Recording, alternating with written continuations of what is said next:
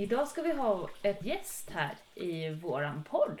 Mm. Mm. Vi har ju förberett oss genom att ha ett föravsnitt till det här avsnittet om vatten och krisberedskap. Och nu kommer våran gäst med, eh, som heter Jon.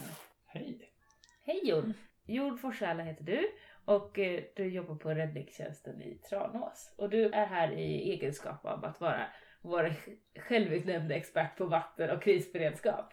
Oj, oj, oj. Ja. Det blir inte lätt att leva upp till det här. Nej, du är också min make. Eh, Och det är du som har gjort det bevattningssystem som vi har hemma hos oss. Och du kommer få frågor om det med. Spännande. Välkommen! Tackar, tackar. Vi har också två barn med lite i bakgrunden idag som kanske kommer höras lite grann. Mm. Så det blir spännande. Det blir ett, ett stort avsnitt idag med många medverkande. Mm. Ska vi börja bevattningssystem? Vi börjar Mm. grillningen med bevattningssystem. yes! Ja, Roasting. Mm. Mm. vad vill ni veta? Ja, jag var ju lite nyfiken på det där varför ni pumpar upp vatten ur brunnen istället för att pumpa från regntunnor. Just det. Det beror lite på hur man ser på det här med vattenbrist. Kan Ja. man säga. Jag, Ja, jag, jag ser den ju som total. Ja. ja. Har vi vattenbrist här Jon? Ska vi börja där? Ja, men det beror lite på hur man menar med vattenbrist.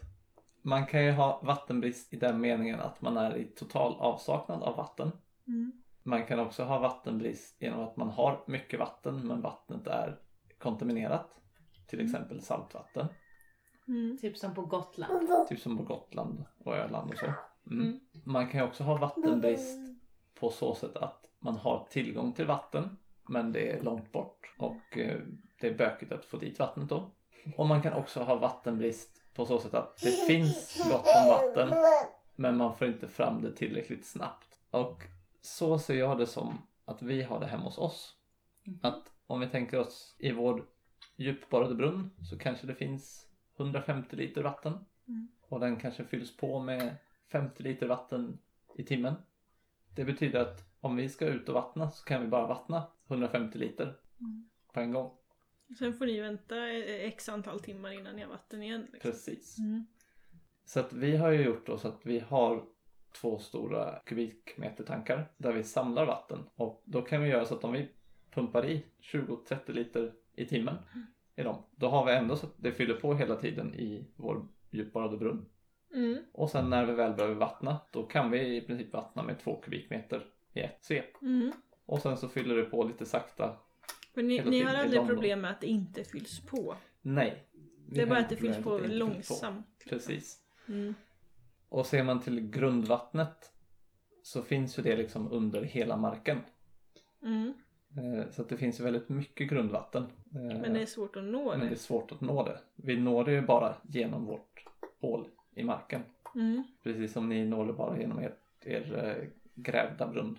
Mm. Där vattnet hade sjunkit. Nu har vi kollat och där hade det ju sjunkit så vi Ja. har ju dåligt inflöde då. Mm. Och där kan ju grävda brunnar vara lite olika konstruerade också. Mm. Antingen så är de liksom alltså, lite perforerade överallt. Så att det, Det sipprar liksom Sipprar in. längs hela väggarna. ja, Mm. och det sipprar också ut då. Mm. Så att sjunker grundvattennivån så kommer det sjunka i brunnen. Mm. Så det kan egentligen betyda att vårt vatten har sjunkit inte för att vi har använt för mycket utan för att det har varit torka. Det kan vara så. Mm. Man kan också ha en brunn som är tät i botten. Att brunnen är som en hink som Mm. du sätter ner i grundvattnet. Mm. Så antingen kan du ha hål lite överallt i hinken Mm. och då kommer nivån på vattnet i hinken vara samma som grundvattennivån. Mm. Du kan också ha en hink som är tät i nedre delen av hinken och det sipprar in vatten uppifrån. Mm. Då kan ju vattennivån i hinken sjunka ner till hålen men inte sjunka längre. Så att sjunker grundvattennivån under den nivån så har du fortfarande vatten kvar i brunnen. Mm. Och då påverkas det bara av om ni tar vatten eller inte. Mm. Och för att få reda på det så måste man tömma brunnen och kontrollera den.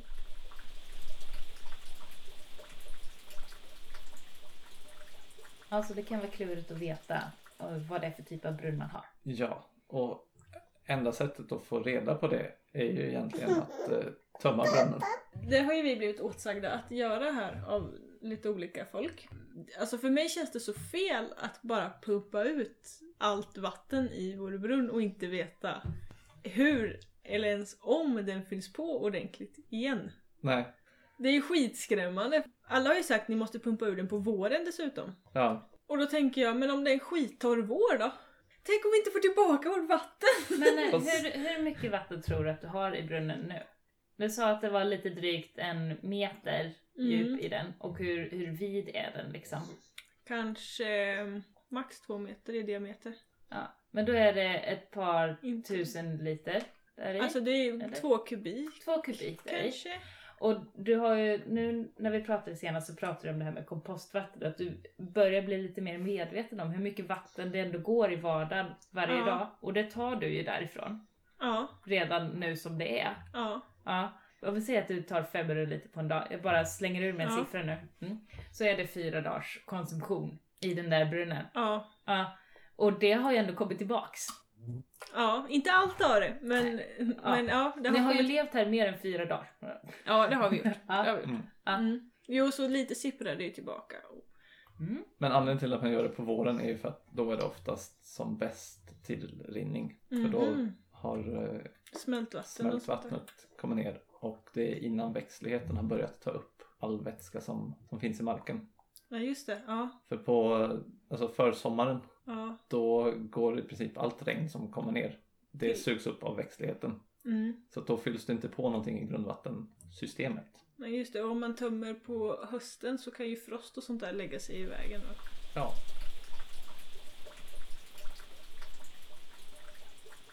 Bli vän med din brunn ja, kan man väl säga som tips. Ja. ja, men det är bra. Bli Och- vän med din brunn. Mm. Man kan väl också se det som att i värsta fall så finns det möjlighet att få brunnen påfylld. Ja, av er. Ja, Men det ko- kostar mycket har jag hört. Vad kostar det att få sin brunn påfylld av räddningstjänsten? Jag? men ungefär eh, 1100 kronor tror jag. Per kubik eller totalt? Per, för ett lass. Och det är upp till eh, 9 kubikmeter. Det var ju ganska billigt. Ja, Eller? Om man vill fylla sin pool då? då kostar det lite mer. Ja. Vi ser det som att, att fylla på dricksvatten är ändå någon form av eh, samhällsnytta. Ja. Man behöver dricksvatten. Ja. Att fylla på en pool ser vi inte som någon samhällsnytta. Bra, Utan tack. det är en ren eh, tjänst. Ja. Och eh, den tar vi lite mer för. Ja. Tror det ligger kring kanske 16-1700. Det är olika olika kommuner också va? Ja, det här gäller för Tranås kommun ska vi säga då. Ja, precis. Det är inte alla kommuners räddningstjänster som åker ut och fyller på vatten överhuvudtaget. Nej. Ni kanske har viktigare saker för er än att fylla på pooler ibland. Ja, vi får ju komma in när vi är lediga. Så Ja. att det blir extra tid. Ja, det var himla mycket körande förra sommaren tycker jag. Mm. Vi har fyllt på väldigt mycket mer vatten i brunnar sista sommaren. Mm. Mm. Och vi räknar med att det kommer vara så den här sommaren också. Ungefär hur mycket mer är det ni har fyllt på nu om man jämför med ett normalår och förra året då det började bli torrt? Jag kan tänka mig att vi har varit ute ungefär dubbelt så mycket. Tror du att det kommer bli en eh, dubblering i år också? Nej, det tror jag inte det kommer bli. Utan de som hade dåligt med vatten förra året kommer ha dåligt med vatten i år också. Ja, de som till exempel har djup- djupborrade brunnar Mm. har det inte varit något problem för. Så att det kommer nog ligga på kanske samma nivå som förra året. Mm. Det man ska tänka på om man fyller på en brunn det är ju också då hur den är konstruerad. Är det så att den är perforerad överallt så kommer ju vattnet rinna ut från brunnen Mm. till samma nivå som grundvattnet ändå. Det tar kanske några dagar. Mm. Men sen är man ju tillbaka på På noll igen. noll igen. Om man har otur. Mm. Så att jag skulle ju rekommendera att man, även om det är torrt och har man ont om vatten, så passa på och tömma ur och eh, gör ren, ta bort det där bottenslammet som alltid blir, blir i Mm. brunnar. För då får du en större mängd rent vatten istället för att du kanske har hälften slam och hälften vatten Mm. i din brunn. Hur gör man det på bästa sätt då? Måste man ha hit någon slamsugarbil? De där som tömmer avloppsbrunnar och trekammarbrunnar och sånt Nej. där? Eller, Det kan man göra annars klättrar du ner, bara ta en stege. Ja. Det beror på vad du har för och hur Men djupt ofta den är så- om man vågar Ja. klättra ner? Men klättra ner en där nere och sen så hink, snöre, ja. fira upp. Tänker och det så kan vara ganska kul för barnen. Ja. ja. Alltså inte klättra får, ner eh, kanske. Så Men... tänka- inte tre meter slam så, så, så länge Ja. ner en unge inte så Nej jag tänkte inte att barnen skulle vara där nere. Jag tänkte att de kunde vara där uppe och dra i snören och liksom springa med hinkar och slam. Det låter väl som en dröm. Mm. Nej, så det går ju att fylla upp själv. Mm. Det beror på hur mycket man vill göra själv och hur mycket man vill betala för. Precis.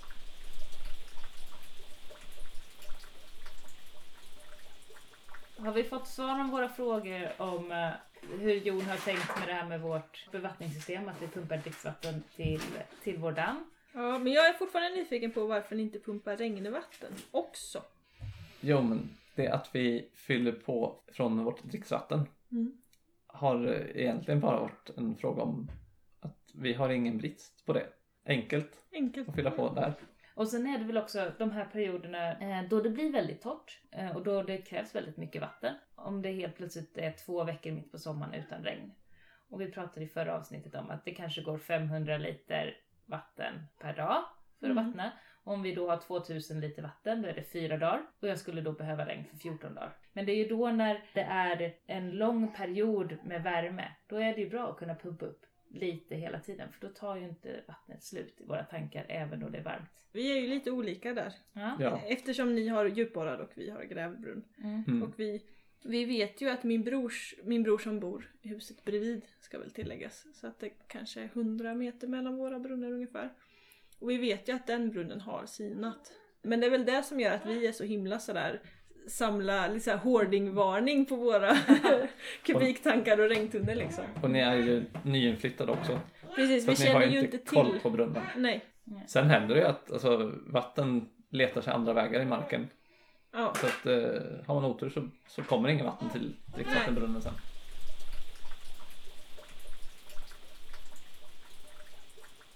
För vi funderade ju i förra avsnittet om hur länge vatten kan stå. Mm. Har du Mm. koll på det? Alltså kan, Nu- kan mina kubiktankar stå till nästa år liksom? Och jag vattnar med det utan problem? Det borde Ja. ju vara så. Det är inga problem att Jag vattna kan ju med. inte dricka det liksom. Nej, eh, inte dricka det men vattna det är inga problem. Det enda som händer där är att det kanske börjar växa lite, Alltså lite små alger och sånt liksom. men det är mest bara Eller om nyttigt. de Jag fryser sönder på vintern. Om det skulle vara sånt Ja. Det får du tänka Ja. på. Ja, man kan ju inte fylla dem smockfullt liksom. Så att det kan expandera när vattnet fryser. Mm. Mm. Mm. Nej, jag, tänker typ sparris är en strandväxt och vill ju gärna ha alger. Mm, just det. Då kanske det är kalasbra att ha lite alger i en vattentank till sparrisen. Ja, Mm. precis. Vattna med. Eh, fördelen med att samla regnvatten eller eh, ha vatten som har stått ett tag Mm. är att det ofta har fått upp lite högre temperatur Precis, än växterna om man trivs. tar direkt från en Ja. brunn där det ofta är kanske 7-8 grader temperatur på vattnet. Mm, Eh, Då blir det väldigt kallt för rotsystemen. precis. Eh, Så det är en poäng med att, Att ha lagra stående. vatten och ha Mm. det ståendes.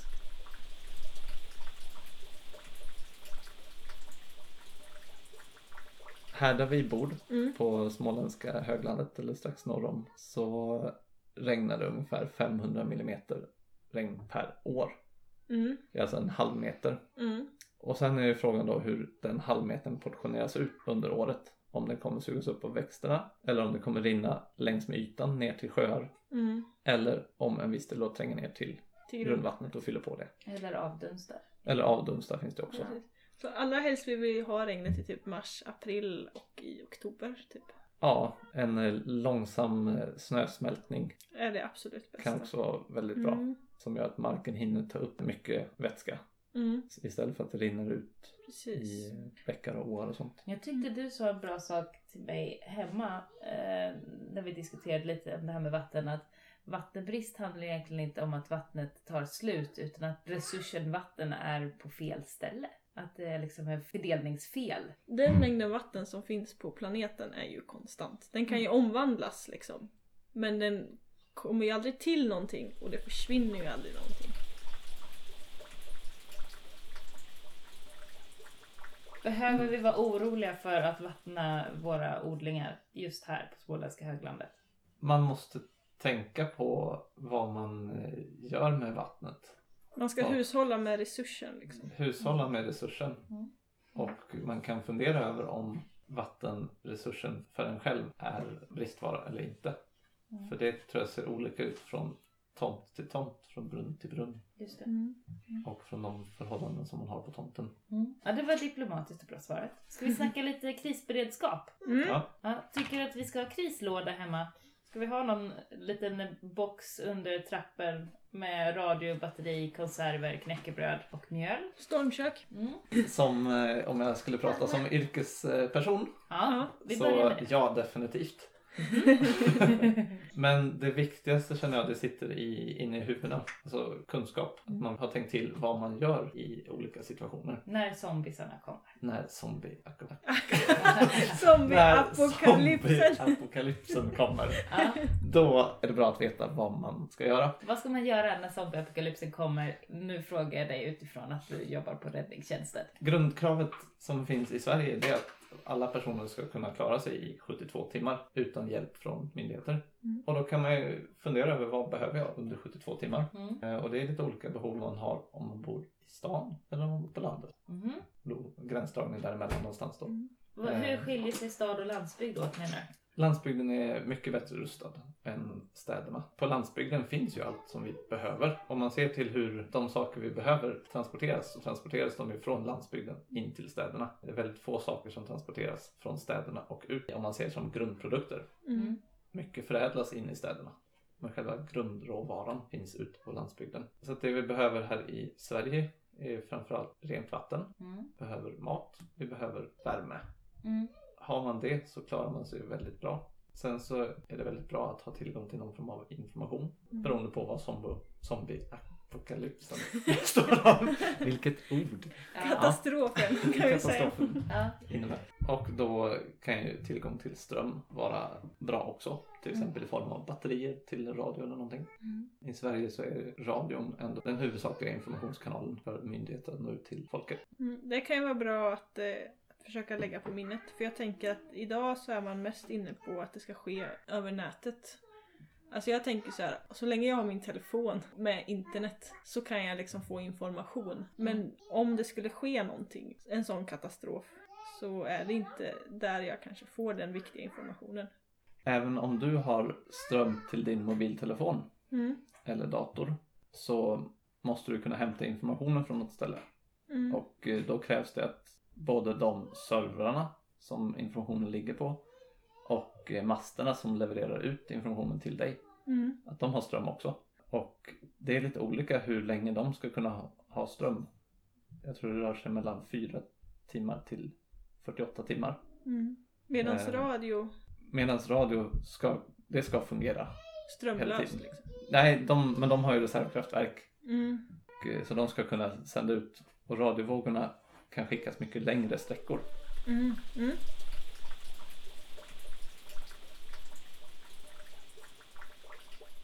Det är lite kul om man har vevradio också. Alltså, Ja. Det vore lite häftigt. Ja, Ja men det finns ju massa sätt att generera ström på. Mm. Mm. Men det är bra att veta Mm. vad man har för saker hemma som man kan använda sig av. En bra sak att tänka på är också belysning. Framförallt Mm. under vintertiden när det är lite mörkare. Det blir jättekolsvart när vi får strömavbrott. Ja. Åh vad Mm. mörkt det blir.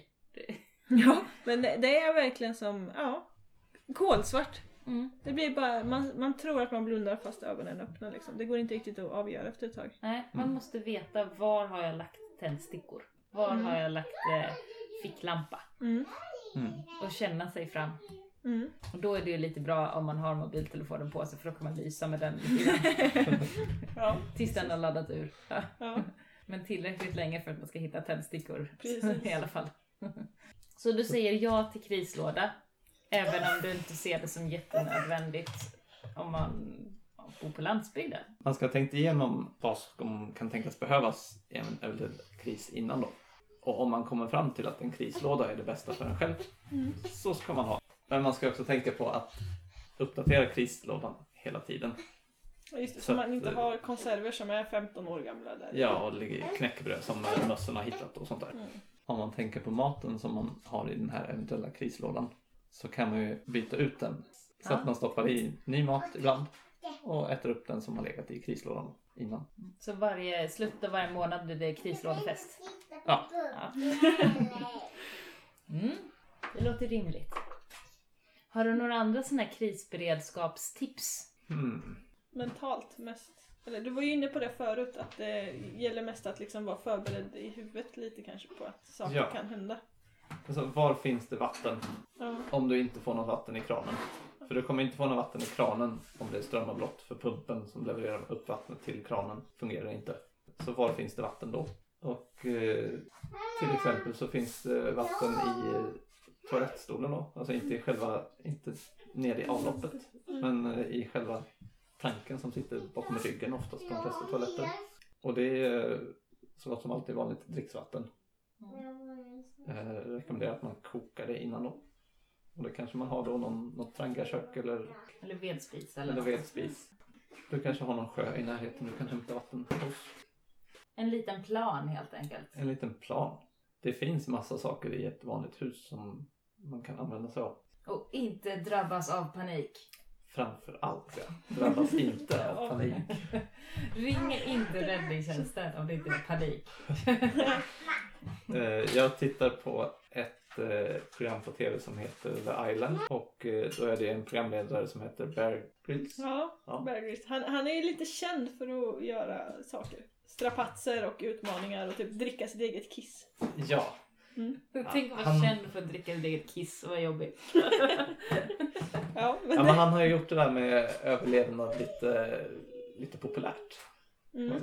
En ny extremsport. Ja. Mm. Och han säger bland annat det att den här tre-regeln, att man klarar sig tre veckor utan mat, man klarar sig tre dygn utan vatten, man klarar sig tre minuter utan luft och man klarar sig tre sekunder utan att tänka.